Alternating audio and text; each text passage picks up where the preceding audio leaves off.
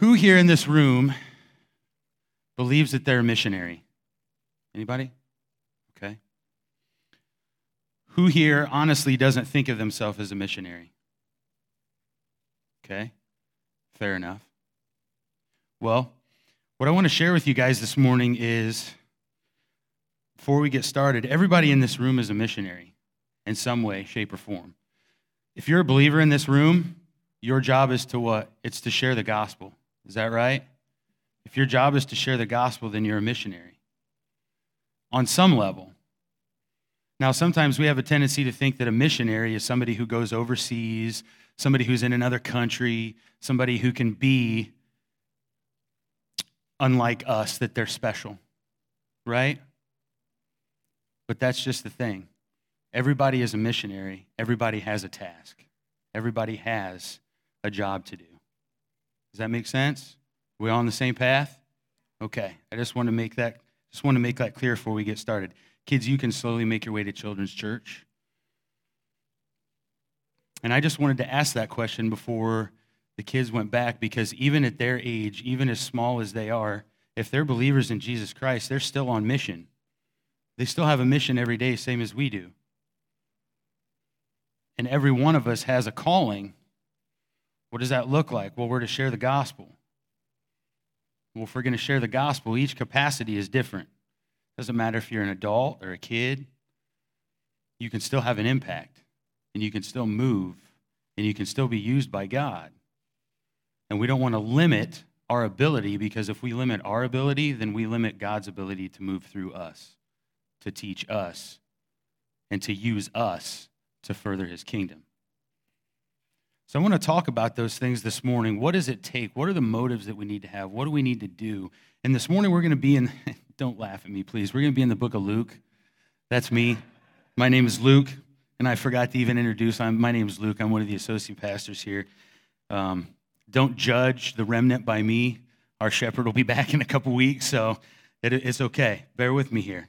But we're going to be in the book of Luke. This is my favorite book. I had a conversation with Brandon a couple weeks ago. We were just talking about the Gospels.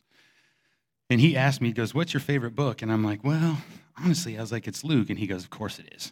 I'm like, No, not because of that. I just, I love how he's so descriptive. I love he uses a lot of words. I love how it's in depth. And that's why it's, that's why it's my favorite gospel. But we're going to be in the book of Luke this morning. We're going to be in chapter 10. And there's not going to be a whole lot, it's just the first, the first four verses.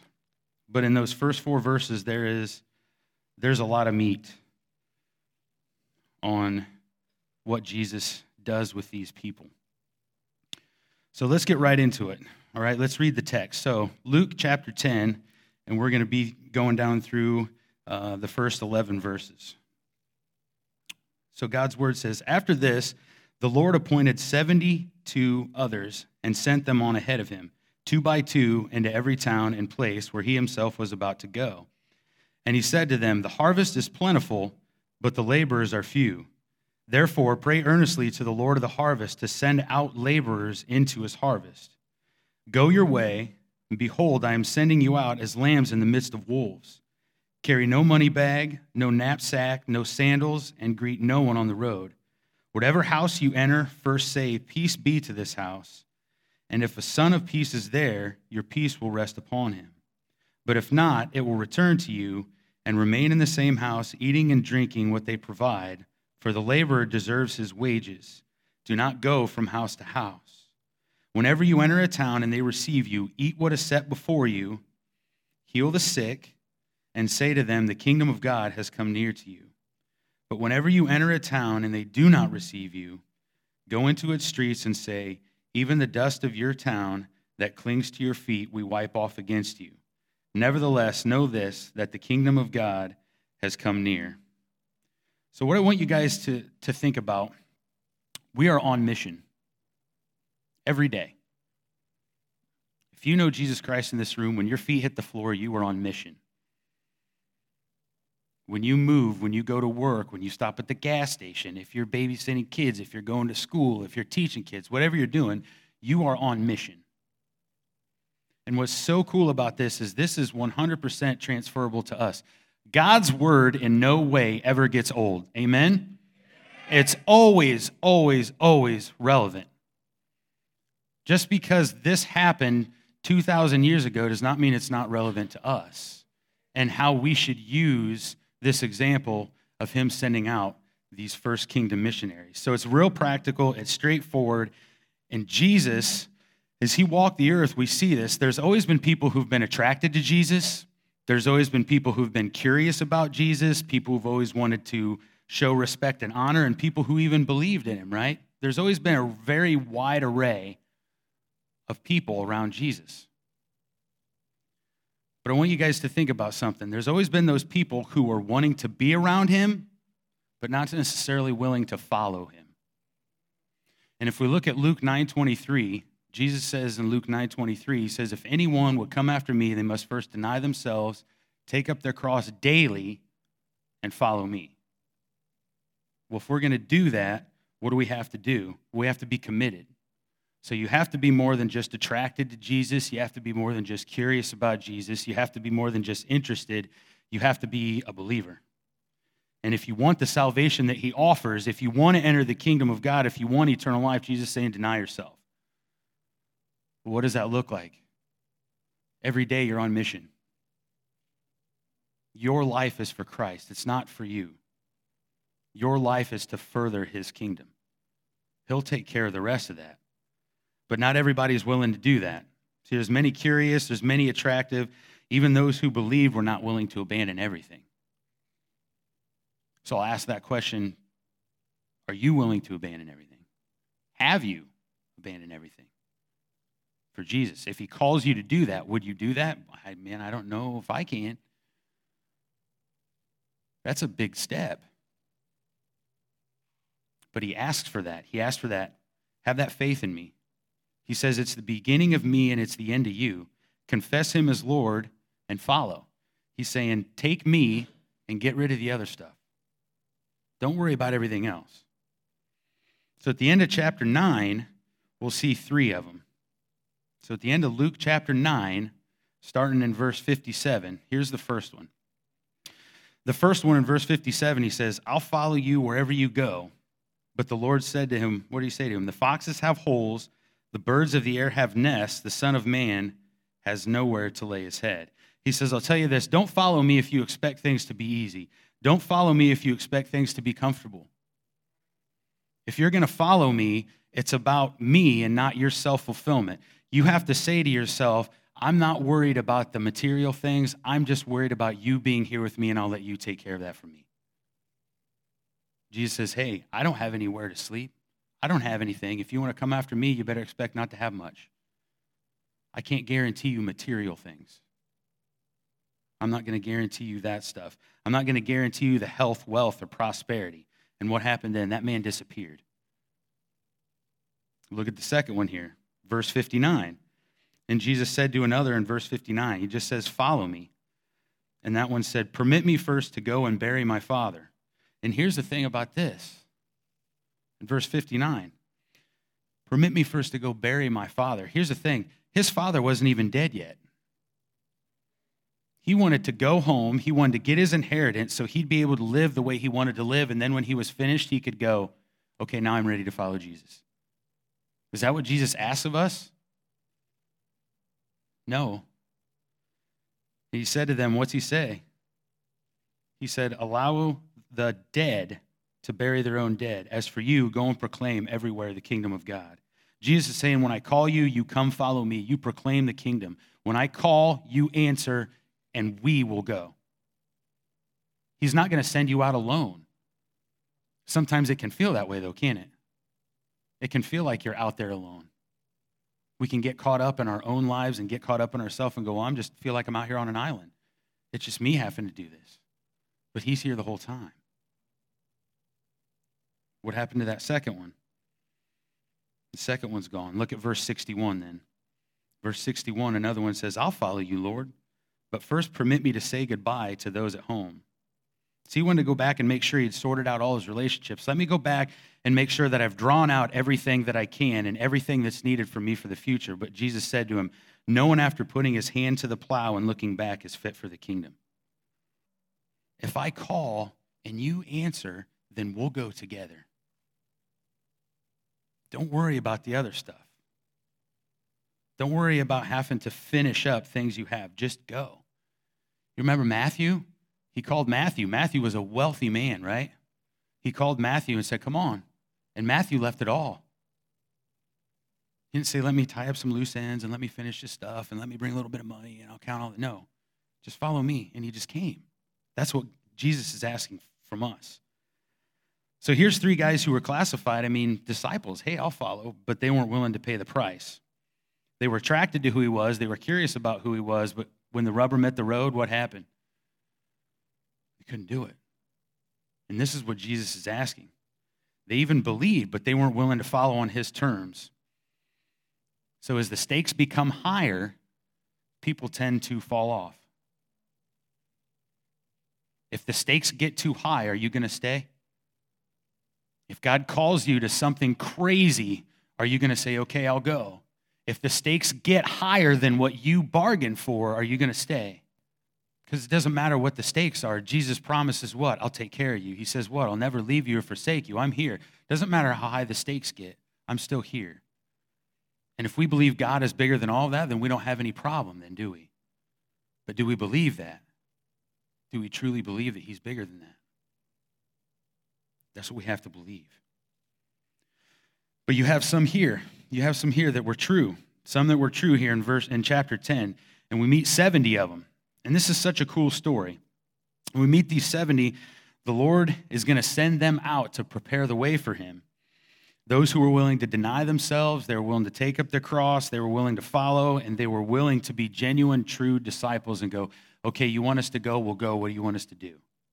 And these are apart from the 12 this is what's really cool is these are still learners these are students these are followers he picks these he's still got his 12 right? He's still got the inner 12 but these are 70 more. And what's so cool about this is this is where we can see ourselves in that 70 we can see ourselves as an extension of this 70 going out proclaiming the word being on mission doing what god wants us to do.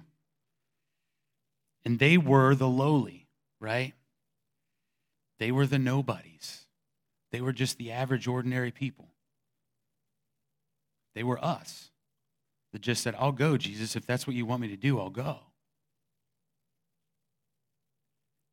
Now we have the 12, right? We've got our core 12. We know Judas fell out, right? Matthias comes in. And then a little later on, we've got the Apostle Paul. Right? So we have the apostles. Now, these guys are the core group, right? Now, we can't see ourselves as an apostle, right? And rightly so, because the apostles had special power, right? Power that we don't have. They were unique. But the 70, we can see ourselves there.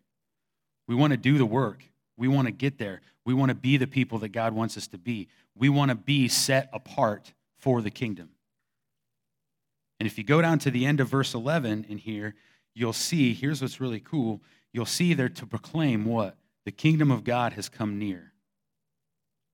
That's their message. We're here to tell you about the kingdom. We're here to tell you about everything. Well, what does that mean? That means he's on the way. He's coming to your village. He's coming to your town. Jesus is on the way. We want to tell you all about him, and we want you to know what he's done and what he can do. Does that message change for us?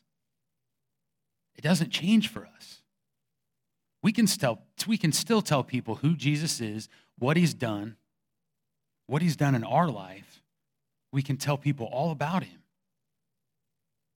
And we can be excited about that. Because here's the thing He chose these 70, but He still chose every one of you. If you know Jesus Christ in this room today, He's chosen you. And if He's chosen you, that means He's chosen you for, for a particular task. Are you fulfilling that task? Are we working every day to do that. These 70, they had an awesome, awesome responsibility. These are missionaries for the king. Now, the first missionary in my mind is the woman at the well. I feel like she's the very first missionary because she went back and told the whole town, and everybody was like, oh my gosh. These are your first group of kingdom missionaries sent out before Jesus goes into their town. And if you go through this whole chapter, all the way down through verse 24 talks about the whole thing. It talks about their whole journey. You get caught up in dealing with these. So, first of all, I want to talk about the attitudes. Okay, what's the attitude for being a necessary kingdom missionary? So we're just going to look at the first four verses this morning and look at these attitudes that we need to have. Because if we're going to be like the 70, all of this is transferable to us. We can do exactly what they did. We can proclaim the message. We can talk to people about Jesus. We can tell Jesus or tell people about Jesus. But here's the thing we got to have the appropriate attitude. So if you're going to do evangelism, right, if you're going to be a missionary, if you're going to proclaim the kingdom of God and tell people about Jesus, it's got to start with an attitude. Now, there's all kinds of trainings out there. You can train people till they're blue, till you're blue in the face. You can give them information. You can learn theology. You can do all that stuff. But until you have a motivation to want to save people, all that doesn't matter. If you're not motivated to want to save lost people, if you're not motivated to want to tell people about Jesus, it doesn't matter how much training you have, it doesn't matter what you know. If you don't have a heart or have any kind of want to save people, you're not going to go out and reach them. You've got to be motivated, highly motivated. So let's look at verse 1. Let's read verse 1. It says, After this, the Lord appointed 72 others and sent them on ahead of him, two by two, into every town and place where he himself was about to go. Now, I have the ESV. That's the translation I'm using.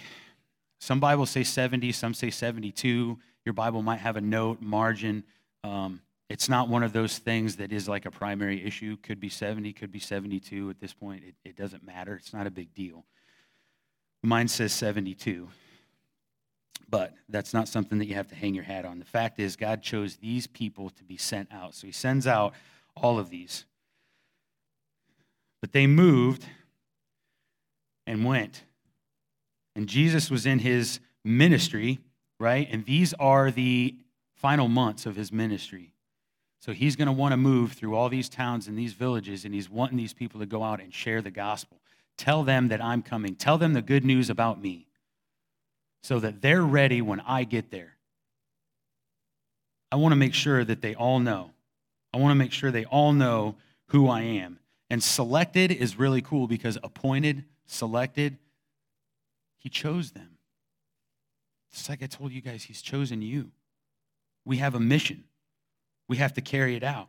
And what's really neat about this is in traditional Jewish times, they would send out heralds before the king would come.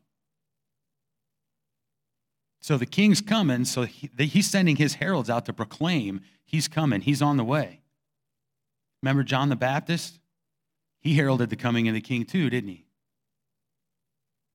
Put on mission. So this is standard approach for this time. Sending these people out. Jesus says, I want you to go make sure everybody's ready because I'm coming share them or share me with them. In Mark 6 7, he tells us Jesus first sent out the 12 the first time, right?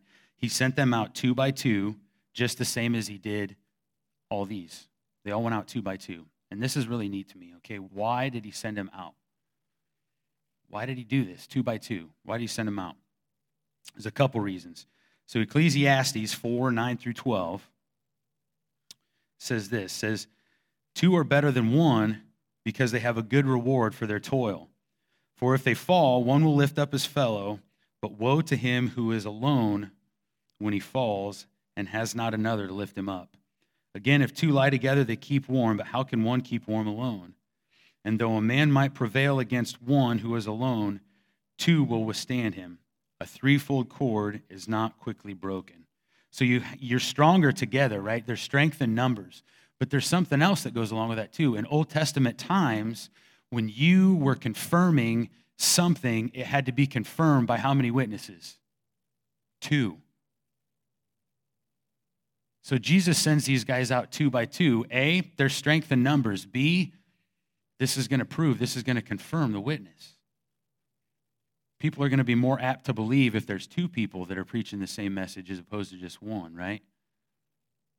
So you have that strength in numbers. So they're moving through. They're saying, Jesus is coming. He's on the way. These guys are appointed. I want you to go to every town, every village. These are the advanced missionaries, and it's our responsibility as well. Here's what I want you to think of we're like a kingdom force. Do you think of yourself in that way? Do you think of yourself as a kingdom force? You are a force for the kingdom of God. Do you think of yourself that way? That's pretty exciting when we think about it. We are the force that goes out into the world. We all know how screwed up the world is today, right? We've got to be a force. We've got to be going out. We have to be together in this. And we go out and proclaim the gospel and we share the word and we move. And lives will be changed if we just get moving. We have to move. That's the primary task of the church. Do you believe that? Do you believe our task is to make sure that we share the gospel and tell people about Jesus? Do you believe that? If you believe that, then we should be doing that. And if we're not, we got to get busy. We have to get busy. I am not great at that. I am not great daily at that at all. I don't have trouble with joy or being nice to people, but to bring up Jesus just randomly in conversations, I am not good at that. And a lot of times that's cowardice because I'm afraid that that's going to change the whole conversation. Well, guess what? It does change the whole conversation. But I can be too scared that they might think that I'm weird or I'm one of those Jesus freaks or something like that. So I'll be a coward, not say anything. We can't do that. We've got to be willing to step into that. Share Him. Are you excited today about what Jesus has done in your life? Tell people. We need to tell people. That's our task. See, we can't be apostles like the apostles were in those times. We don't have that power. But do we have the power to tell people about Jesus Christ? Yes, we do. So let's go do that. So if we're going to do evangelism, here's what we got to do. It's got to start with the first one. It's got to start with the heart. So number one, first one, heart of compassion. You've got to have a heart of compassion. I want you to notice this first motive. If you're going to be effective in telling people, it's not training, it's compassion. It's not what you know, it's how you feel. You can tell people a lot of things, but if they know that you don't care, they're not going to listen to you. You have to care about them. You have to care about their desperate condition. You have to care about the fact that they're a sinner that's headed for hell and that needs a Savior. And they have to know that you care about them and that you care about that. If you don't care about that, they're going to know that. You can pick up when somebody's talking to you and they're not really necessarily into what you're saying, right? Or if they even care about what you're saying. Can you pick up on that? Yeah. People are going to be able to tell that. And you have to have a compassion. You have to have a heart wrenching concern over these people like Jesus did. That's where our heart needs to be. Look at verse 2. Verse 2, Jesus said to them, He says, The harvest is plentiful, but the laborers are few. And then what's he say? Therefore, pray earnestly to the Lord of the harvest to send out laborers into his harvest. The harvest is plentiful, but the laborers are few. It's huge. And if it sounds familiar, Jesus says this because he's telling this to the 12. In Matthew 9:37 he says the same thing. So this is something that's on the mind of Jesus. The harvest is huge. The laborers are few. We don't have enough people to go out into the harvest. There's not enough. And what made him say this statement? Matthew 9, 35 through 37. This was born out of his compassion. When he says that statement, that statement was born of his compassion. Everywhere the Lord went in his ministry, he was moved with compassion. If you read through Matthew and Luke, you'll see this a ton. It says he was moved with compassion. He felt compassion. He had compassion constantly because he knew the state of these people's spiritual life, their condition and he had compassion on them. He knew what they needed, he knew what was happening to them, for starters. And if you go through Matthew and Luke, you'll see that. And here's what's really cool about this the word compassion, this is the strongest word in the Greek. It means like a gut wrenching, aching feeling in your guts for these people. He felt such compassion for them that it was nauseating because he knew where these people were headed how they were being treated, what was going on. Do you have a nauseating, gut wrenching compassion for people who aren't saved? I can miss that sometimes. I can't say that it's nauseating or gut wrenching. This is something that was making Jesus feel sick. And he says, Pray. Pray that there'll be more. These people are sheep that are being led astray by their shepherds. These are people who were not being taken care of. They were not fed. They were not watered. They were not poured into. They were more or less left for dead spiritually by the people who are supposed to be their leaders of that day. And by the way, are there leaders and shepherds in today's Christian culture that are the same way? You better believe it. There are people out there that are not being fed the gospel.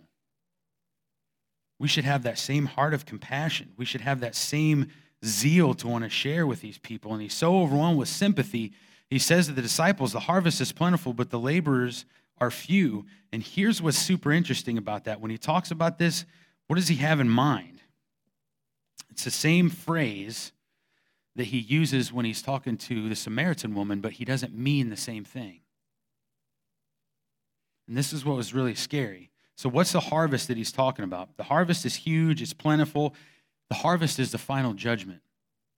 What he's talking about in this particular passage, he's talking about the final judgment. And that's why he's so filled with compassion because he can see all the way down the line of humanity and see what's going to happen.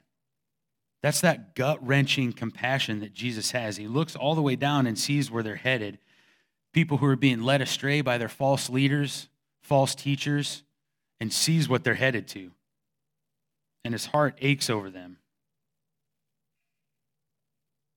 In Matthew 13 30, we have that one, right? He talks about the wheat and the tares. He says, Let both grow together until the harvest, and at harvest time I will tell the reapers, Gather the weeds first and bind them in bundles to be buried, but gather the wheat into my barn. This is final judgment. And that's why Jesus is so moved with compassion. The harvest is at the end of the age.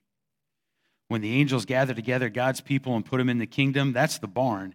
And he gathers the ungodly and he burns them forever. Can you guys see why Jesus was feeling this compassion? You see why Jesus had compassion on everybody? He knew what was coming. That's why we should be out there sharing.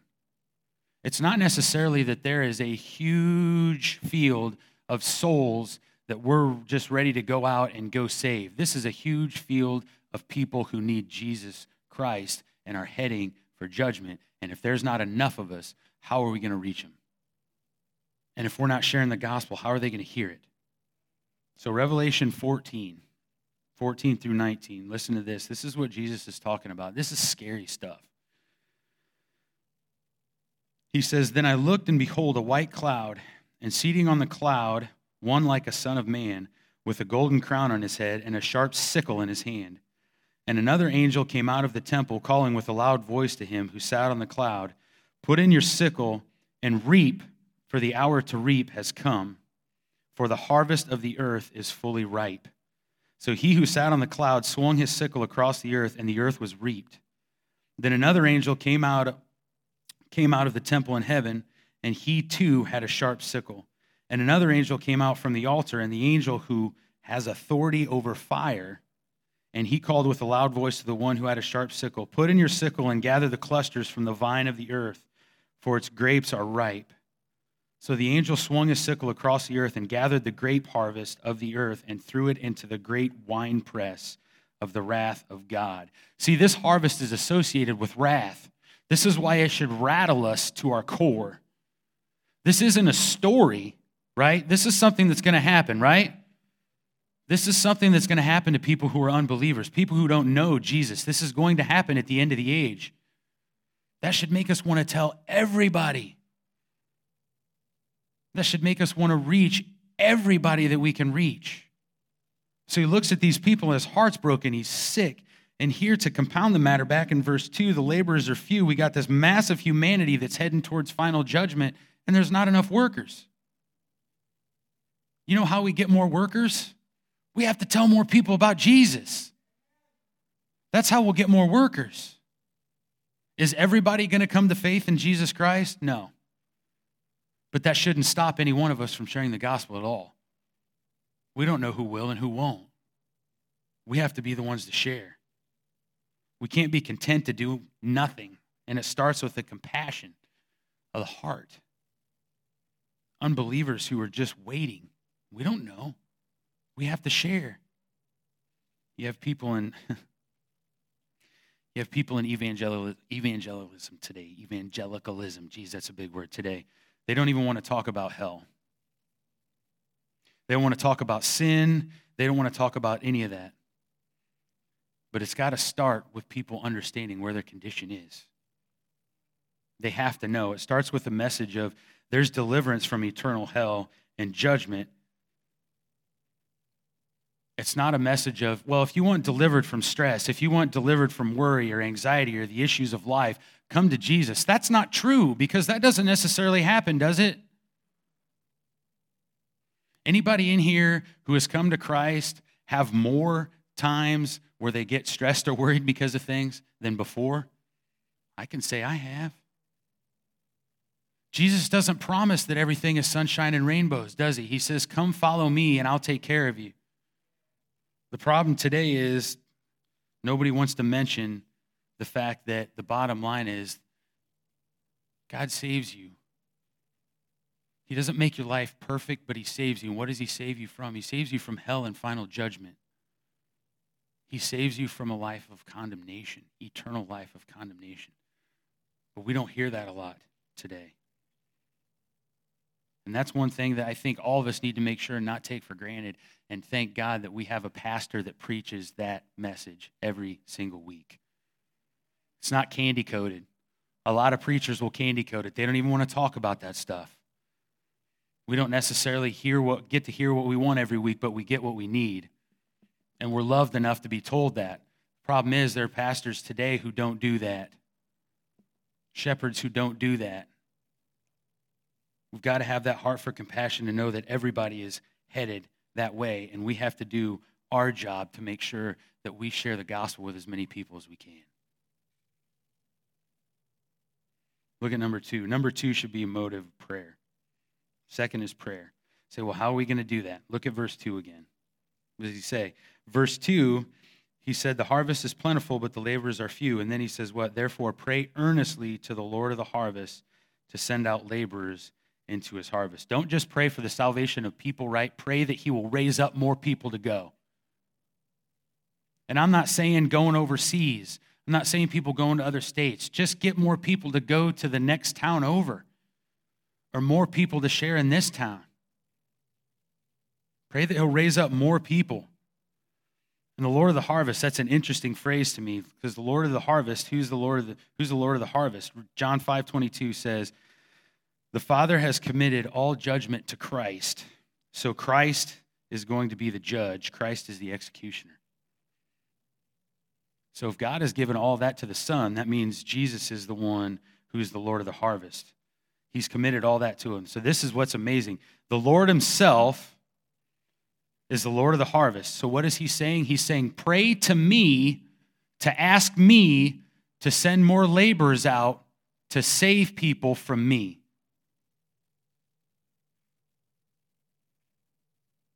Isn't our God awesome? This doesn't give you chills. He knows exactly what's going to happen, but that doesn't change his compassion. That doesn't change anything about him. He says, Still pray to me that I'll bring more. He's the Lord of the harvest. He's the one who's going to come back. He's the one that's going to be with the angels when they bring that sickle out and reap the world. And he's saying, Pray to me that I will send out more to save people from me.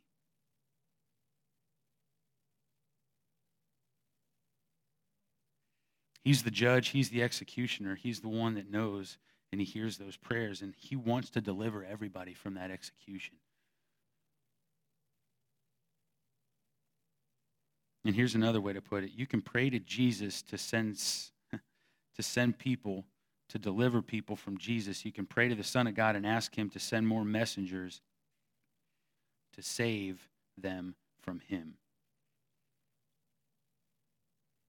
He's saying, pray that there will be more messengers to go out to save people from me.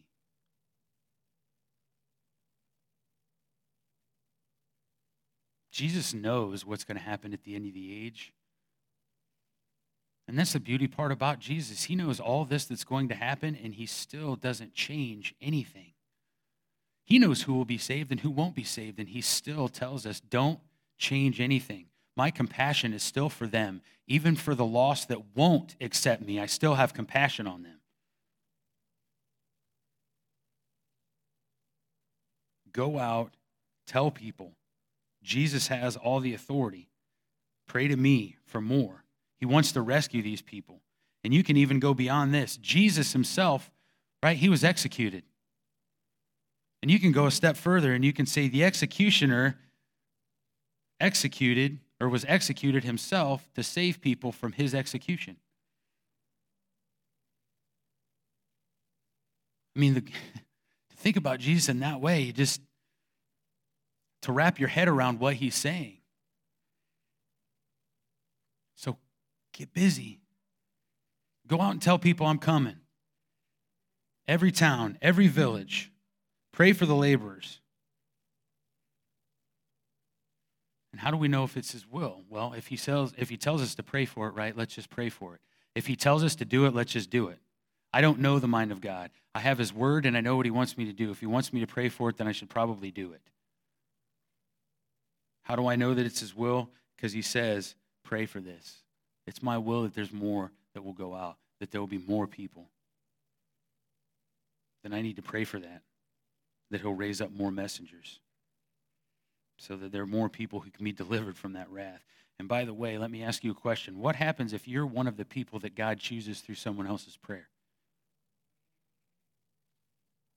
Because he can do that, right? What happens if he does that? How are you going to respond? What are you going to do?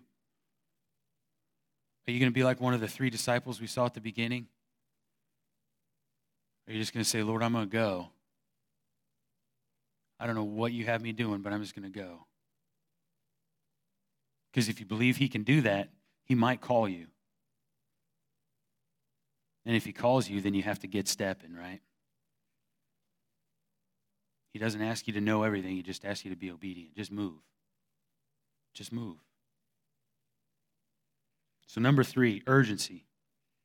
So, we need to have a heart of compassion. We need to have a heart of prayer. We need to have a heart of urgency. AJ talked about this last week, right? We need to be urgent. This needs to be something that we look at and we go, this is the time, now is the time, I don't want to wait. I have to be urgent. We don't know the time when he's coming back, do we? We have to be urgent. Look at verse 3. Look at the beginning of verse 3. The beginning of verse 3, what does he say? He just says, Go your way. Just go. Get moving. It's urgent. Jesus is months away from the cross now, and he's going to be moving through these towns and villages. He says, Hey, get going, get moving. Tell him I'm coming and be urgent. Go your way. Keep going. There's no time to delay. Don't gather anything. There's no time for training. You've been with me kind of long enough. Let's get going. Everybody, get moving. And they were trained enough to know how to do this. They weren't well trained. These weren't people who sat under Jesus in a theology class for 10 years. These were people who just said, I just want to follow and do what you want me to do. He says, Okay, then go. Did they have any kind of evangelistic training? Don't think so. Now, is that helpful to know? Yeah, is training helpful? Absolutely. I'm not going to throw that out. You have to know that type of stuff. It's good to know different, let's say, cults. It's good to know different religions. It's good to know where you can come in the conversation and share Christ. It's good to know those things. But do you need that to tell somebody about Jesus? No. It's good to know how people think, different philosophies, but we don't need that to share the gospel. But eventually it comes down to the fact that if you know how to be saved, this is the beauty part about the gospel. If you know how to be saved, you can tell somebody how to be saved. If you have been saved, you can tell somebody how to be saved. You don't have to be some great theologian. You don't have to say, "Well, I don't know enough about the Bible," or "I don't sure, I'm not sure that I really know enough information," or no. If you knew how you came to faith in Jesus Christ, you can tell somebody else how to do it. Knowledge isn't going to get you there. Know how you did it. Know how Christ intervened in your life and changed you and tell other people that. Everybody in this room is able to do that. There's no training. Jesus collects them. He says, Hey, you guys are it. I'm sending you out. You're going. You guys be the ones to go before me. And they didn't wait, they just went. Go your way. It's urgent. Time's short. We've got to get moving. Evangelism is immediate. And it doesn't matter if you were saved five minutes ago, five years ago, or 50 years ago. Just get going. Just get going. There's people out there that need this, that are waiting for this, that don't even know that. You can be that person that shares the gospel with them, and their whole life can be changed. It takes 30 seconds of courage, right? All we need is 30 seconds of courage to share the gospel. That's all it takes. That 30 seconds of courage could change somebody's life forever. Don't wait. Get going. Move. So we've got compassion, prayer, urgency. Number four, I want you to look at number four vigilance. Be on the alert. Still in verse 3, after he says, Go your way, what does he say? He says, Behold, I am sending you out as lambs in the midst of wolves. I'm telling you, you're going to be like a lamb in a wolf pack. I just want to let you know that. And, and, let's be honest, right? If this was a recruiting speech, this isn't a very good one, is it? I'm going to send you out in the midst of wolves, and you're going to be a lamb in a wolf pack. Excuse me? And you're telling me to go with nothing. I don't get to take anything either.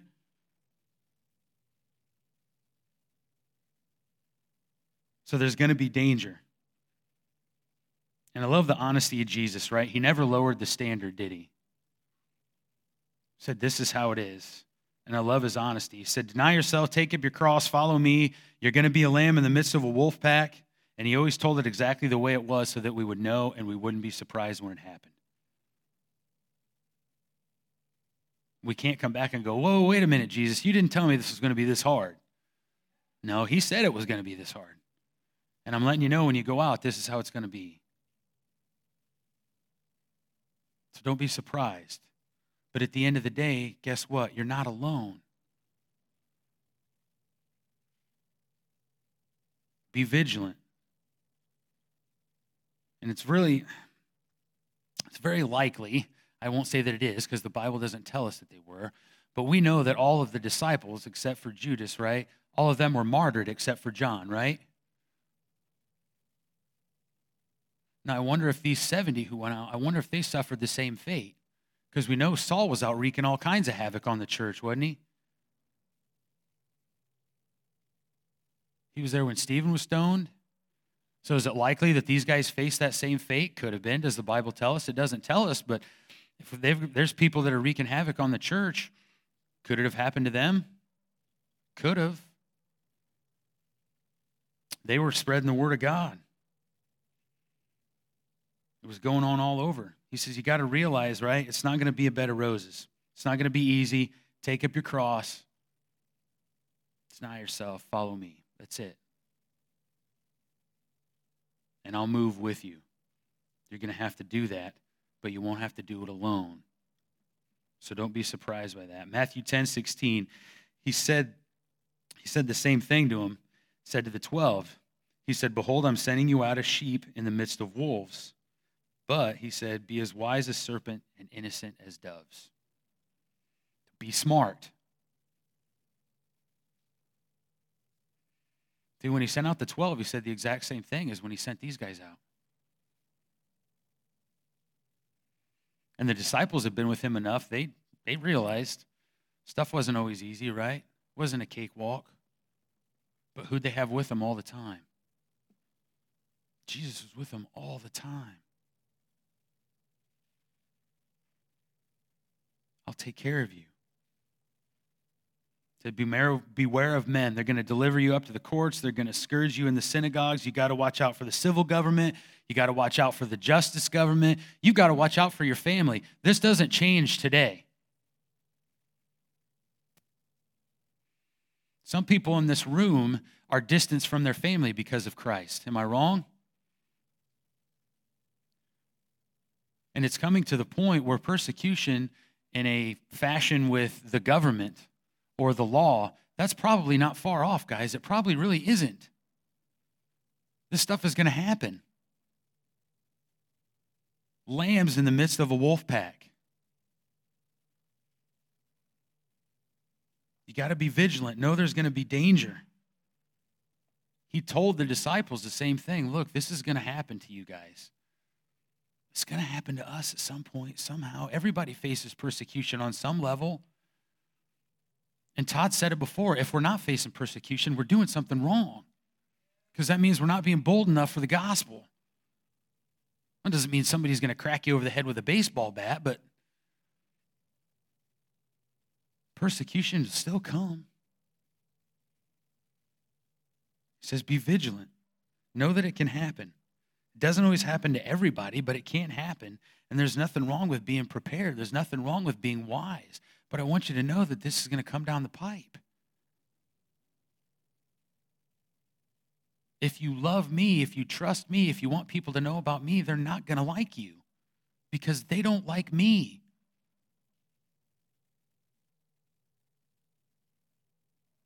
Stay vigilant. There's no room for us to complain about it, right? Sometimes we can go, "Oh man, it's it's uh, this person got mad at me or they don't like me." Well, we can't do that, right? Because Jesus said this is going to happen to you. We don't have any room to complain. And at the end of the day, if that happens to us, why would we complain? Because they'd be treating us like Jesus.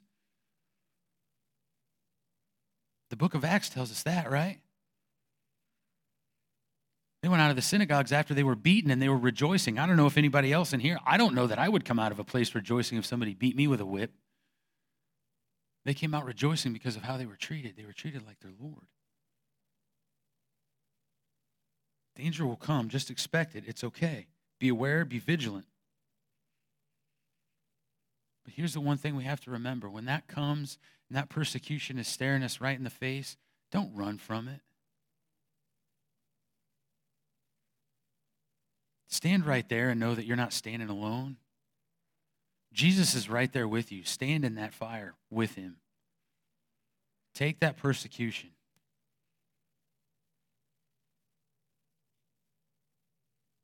He's not going to leave you alone.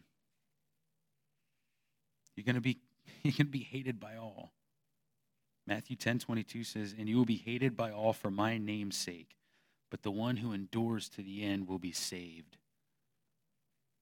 Jesus knew what was going to happen. But we can be okay with this. But we can't be afraid to move. We can't be afraid to be out among people and be afraid to share the gospel. Move.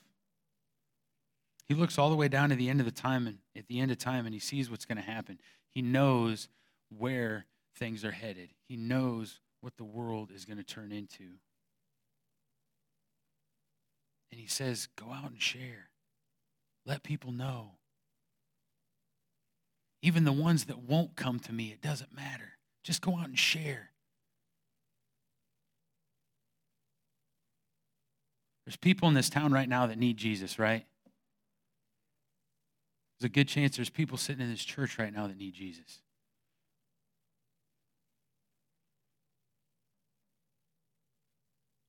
We can't leave anybody behind.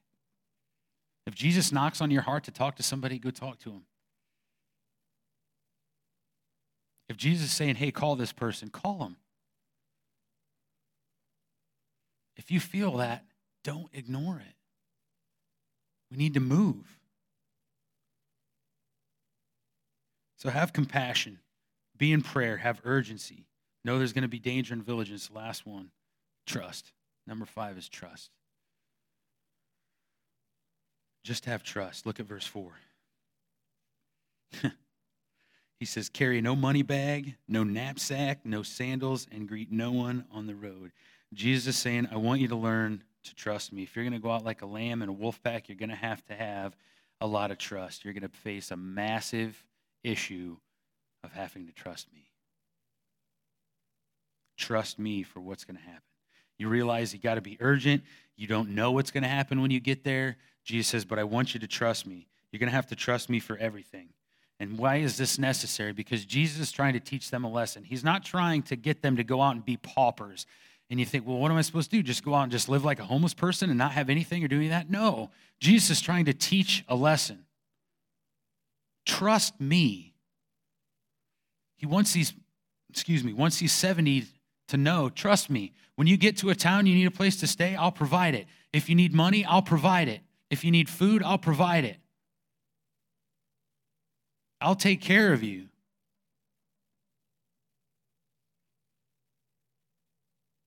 On a daily basis, Jesus provides over and over and over. You can trust him.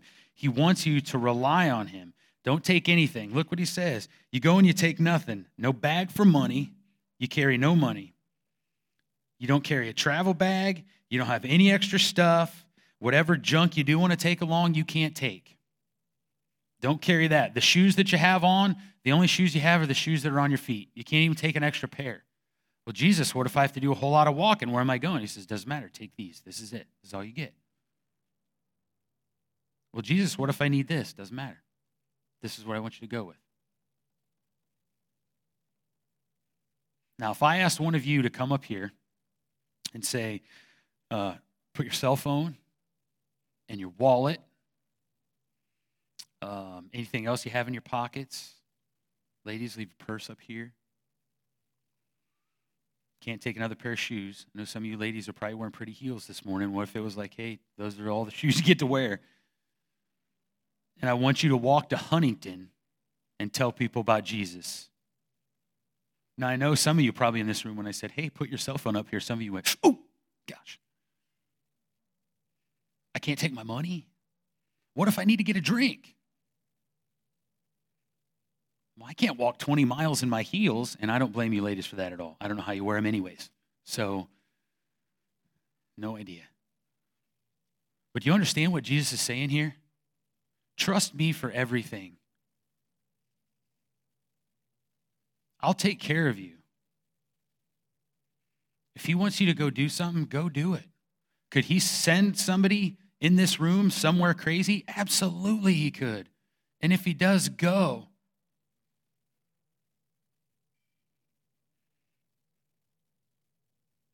He'll take care of you.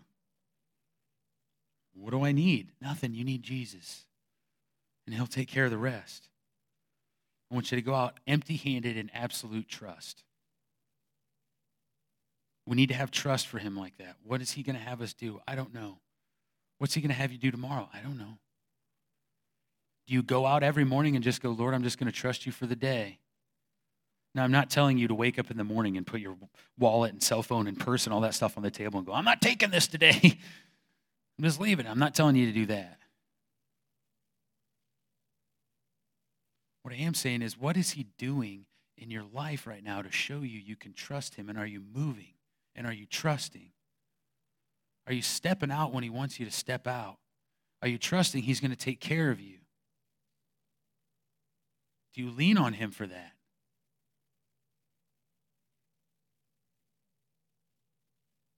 Some of you guys know Jenny and I's story, how we came here. Probably the scariest thing I've ever done, except for when the doctor held up Chaselyn and went, Here's your daughter. I'm like, oh, great, now I have to take care of this thing. That's how I felt. It's one of those like gut wrenching moments. When God called us here, was the scariest, probably the scariest thing I've ever had in my life. Because I was pretty comfortable where we were. There was a lot going on where we were at.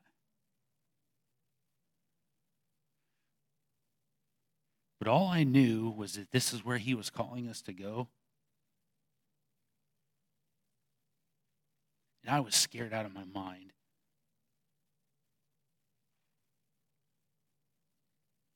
I thought I knew what he was doing, where I was at. I thought that I was working the way he wanted me to work and what he wanted me to do, but comes out come to find out that wasn't it. And anybody who's been here long enough, right? This is this is family right? If you have to leave, it's like leaving your family. And that's what it was like for us. It was like leaving our family. And all I knew is he wanted me to go. And man, I sure didn't want to go. I'm going to be honest with you. I didn't want to go. And then when you don't listen to the Holy Spirit enough, sometimes you use your wife. I was like, well, okay.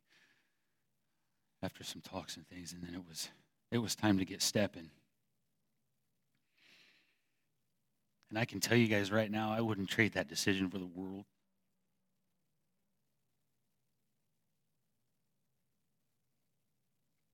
We're so thankful where we are for you guys, for what he's doing, and that's truth.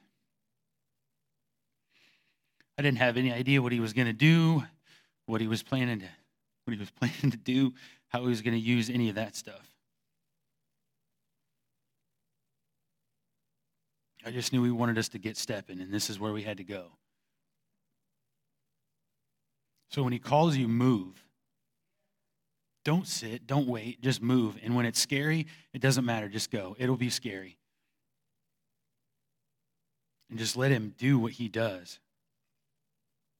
Because I want you to look at something. Look at Luke 22 35. Luke 22 35. What's he say here? And he said to them, This was after they came back. He says, When I sent you out with no money bag or knapsack or sandals, did you lack for anything? What'd they say? He said, Nothing. We didn't lack for anything. You sent us out to share you, to talk to these people, to do all this, and all we could take was what we had, and we never went without. He'll provide for you, He'll make a way. He will do this. And then to finish up, he says, greet no one on the way. Now, what's that mean? I don't want you to, I don't want you to think it's like, oh, I'm not even supposed to talk to any people, anybody. In those times when you would greet somebody, it wasn't just a hi, how are you? It wasn't a fist bump or a handshake or a hug. When you greeted somebody, like you stopped at their house, you were in their house. Like it was a social gathering time. So when Jesus says, don't greet anybody on the way, he's saying, hey, don't stop and have this like social time with these people. I need you to stay on mission. I need you to, to keep going because this is urgent. Don't stop to have a party. Tell these people about me and keep moving. Keep going. Don't get distracted. Don't depend on friendships to sustain this. Don't depend on making relationships with people so that they provide for you. I will provide for you. Don't try and build a relationship with somebody to use them so that you make sure you have something. Jesus says, Rely on me, I'll provide for you. Don't go that human route. Don't trust in only people for all of this stuff because at the end of the day, what happens? People fail, don't they? God doesn't fail. Jesus is saying, Don't try and build your relationships with people to get things. Trust me. The relationships will come. But don't go that human route where you feel like you have to depend on other people for stuff. I will provide stuff for you. I will make this happen for you.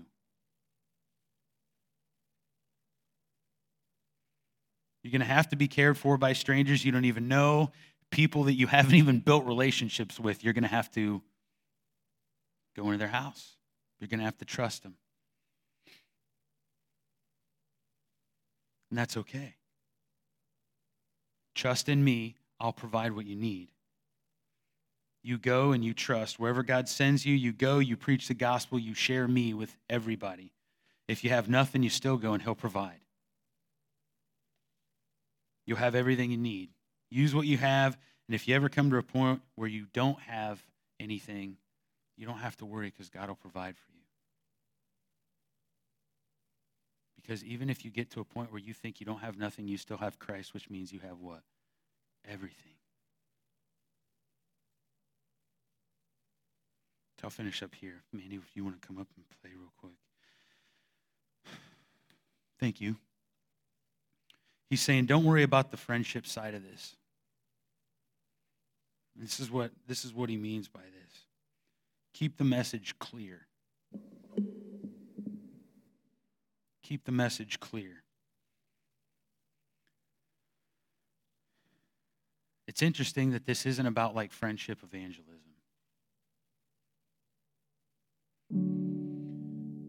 Some people can overrate that.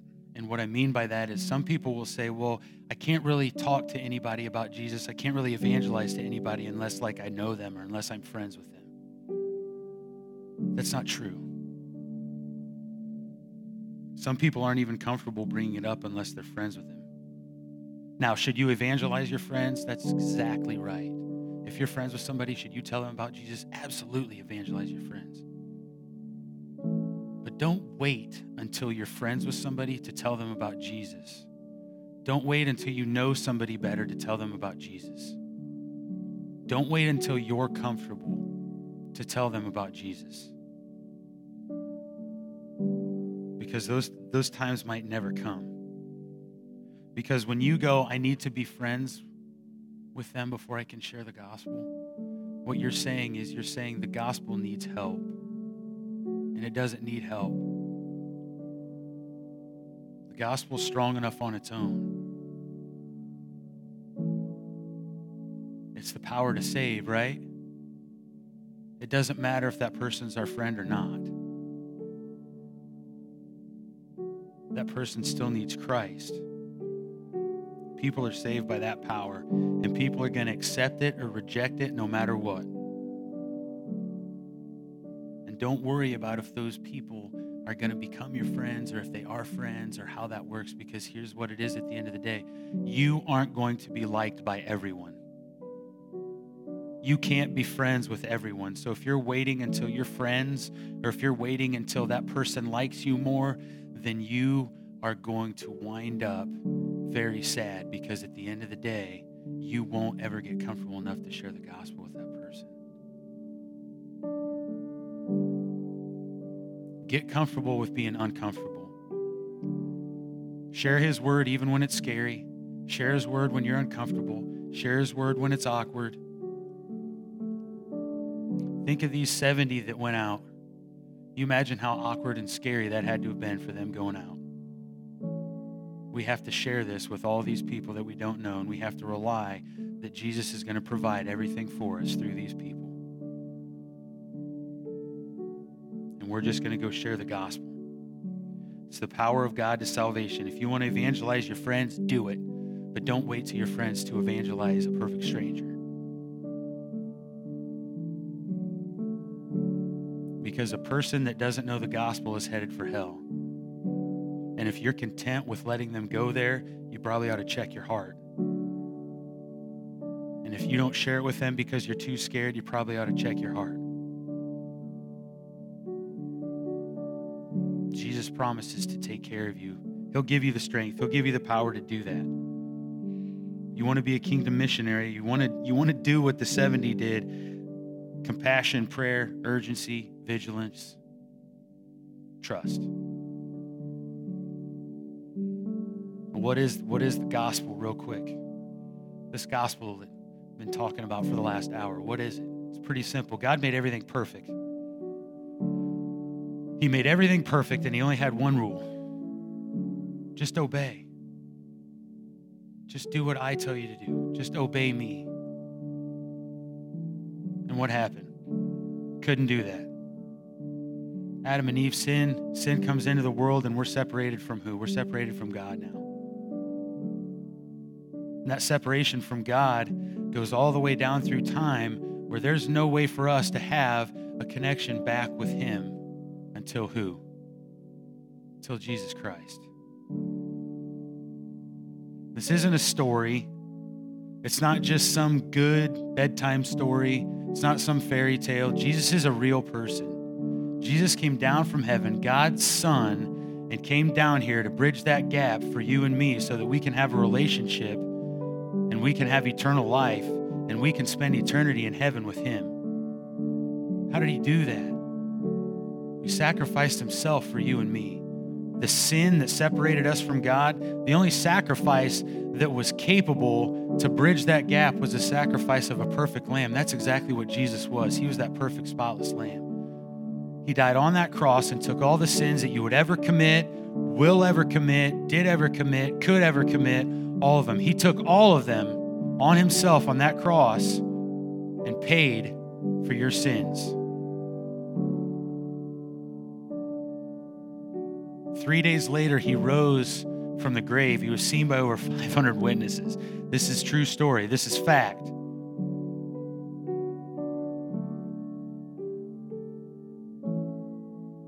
Romans 3:23 says, "For all have sinned and fall short of the glory of God." Guess what? That means everybody. Everybody has fallen short. Romans 6:23 says, "For the wages of sin is death, but the gift of God is eternal life through who? Through Jesus Christ."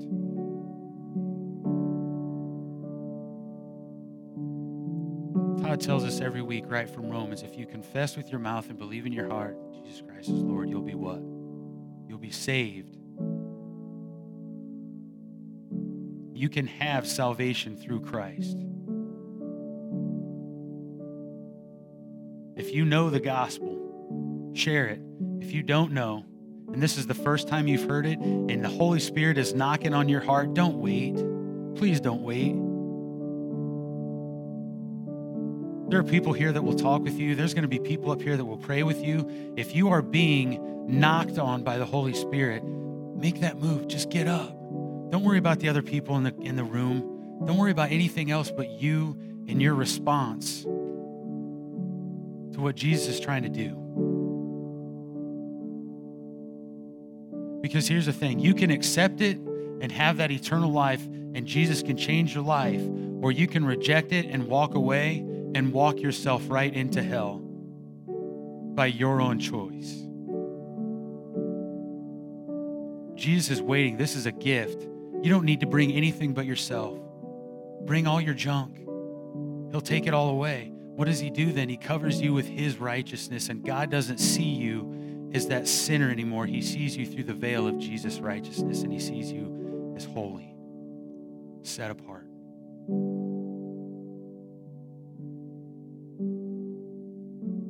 If God's calling you today, don't wait.